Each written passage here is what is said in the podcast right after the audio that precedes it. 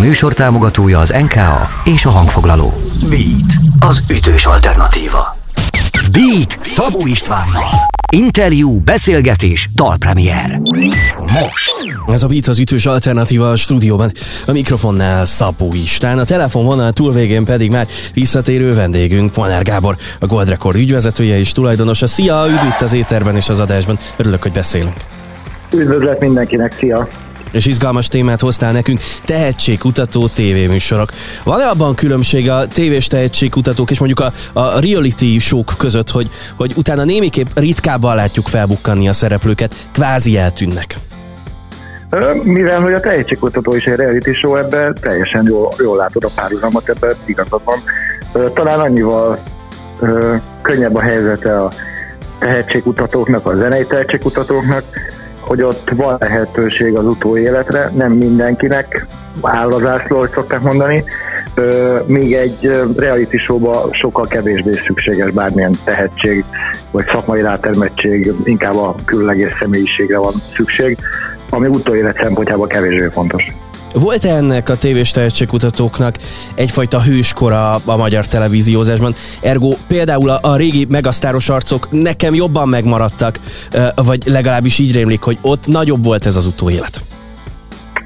Igen, de ha még régebbre futunk vissza, akkor a 60-as, 70-es években a Kimit tud és egyéb dalversenyek előadói, meg aztán teljes mélységbe megmaradtak olyan szinten, hogy az egész magyar népesség ismeri őket. És ebben igazad van, hogy a, hogy a 2000-es években indult, nem tudom szabad mondani, brendeket? Nyugodtan, bátran. A Megasztár esetében sokkal mélyebb beépülés lett, mint az X-faktornál. Én azt gondolom, hogy jól mutatja a 60-as években lévő példa, hogy ott abban a pillanatban egyetlen csatornán lehetett csak nézni konkurencia nélkül, akkor még külföldi zenese volt Magyarországon, külföldi zenét nem lehetett hallgatni, meg vásárolni pláne, úgyhogy óriási sikereket értek el egy-egy dal lejátszása után. Megasztár esetében már, már ö, szélesebb volt a verseny, most meg az X-faktornál aztán a digitális piac miatt pedig bárki bármikor elérhető. Itt ugyanaz a könnyű zenész megjelennék egy dal a Magyarországon, ott 60 ezer új külföldi versenyez minden héten. Mennyire rémlik jól, hogy a Goldnak volt vagy van valamiféle együttműködése az X-faktorral, ergo a műsor végén ti fogtátok meg az előadók kezét és segítettétek őket az úton? Nekünk volt a Megasztáron is, ott is néhány művésszel együttműködtünk annak idején. Most meg az, ott nem volt ha jól emlékszem, hivatalos utógondozó, hanem lehetett válogatni előadók között különböző menedzsmenteknek. Az X-faktornál, mivel hogy ez egy nemzetközi brand, nem egy magyarországi fejlesztés, ott, ott kötelező egy utógondozóval, egy menedzsmenttel dolgozni, és igen, most jelenleg mi vagyunk az X-faktor utógondozója. Oké, okay. innen folytatjuk mindjárt a beszélgetést. Drága jó hallgatók, Molnár Gábor van itt velem, a Gold Record ügyvezetője és tulajdonosa. Ez a Beat. Beat. Beat. Ez a Beat az ütős alternatíva a stúdióban, a mikrofonnál Szabó Istán, a telefonvonal túlvégén továbbra is Molnár Gábor, a Cold Record ügyvezetője és tulajdonosa. Témánk, tehetség, utató, tévéműsorok. Ha, ha valaki most zenészként oda menne hozzád és megkérdezni, hogy Gábor, induljak-e vagy sem, akkor mit mondanál, kinek való ez?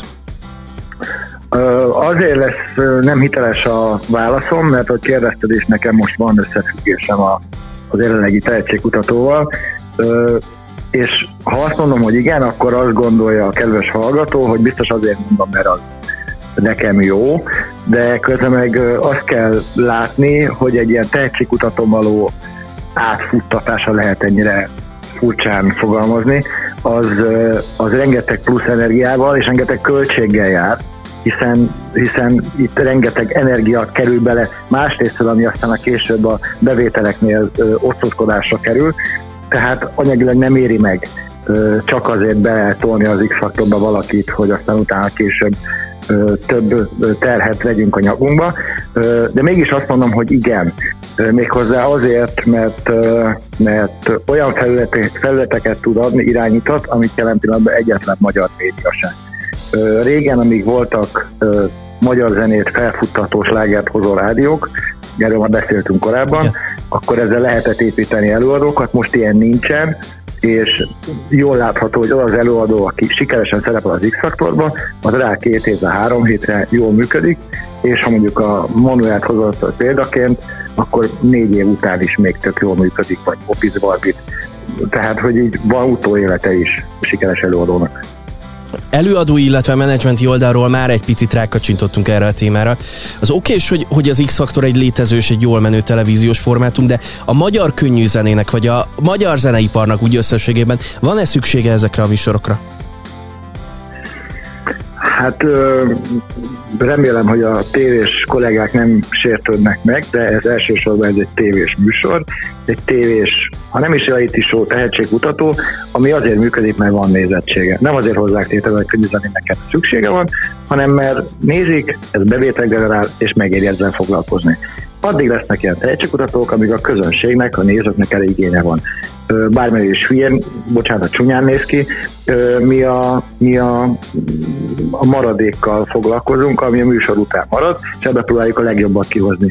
Természetesen a, a műsor utáni előadók sikere nagyban befolyásolja a következő műsorokra a jelentkezők hangulatát, sebességét, mennyiségét, tehát ez a tévének is fontos, de a tévének elsősorban a nézettség a fontos.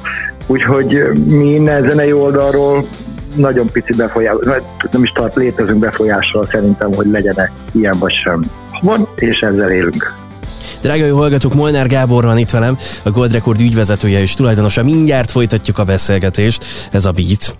Beat. Beat. Ez a Beat az ütős alternatíva a stúdióban, a mikrofonnál Szabó István, a telefonvonal túlvégén pedig még mindig Molnár Gábor, a Gold Record ügyvezetője és tulajdonos. A témánk a tehetségkutató tévéműsorok.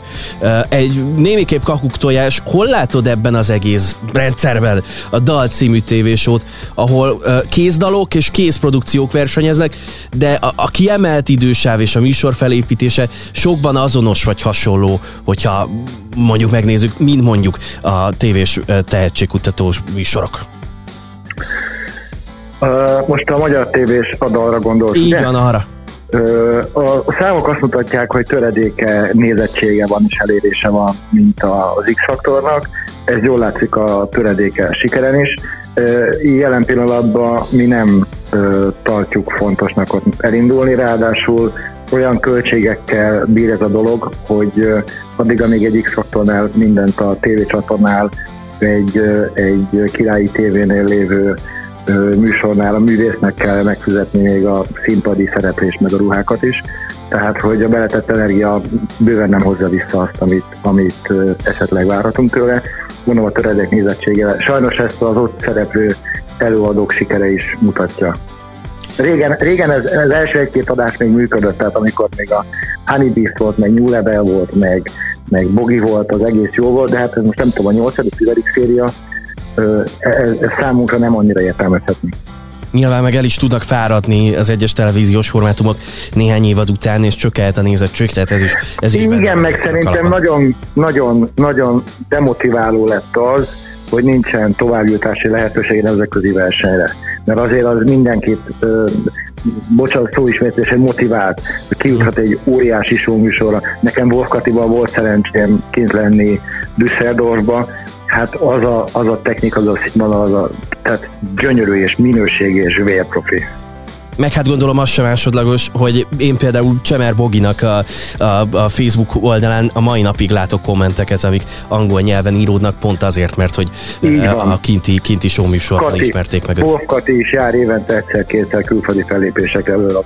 Igen, pedig aztán az nem tudom, 6-8 éve volt talán.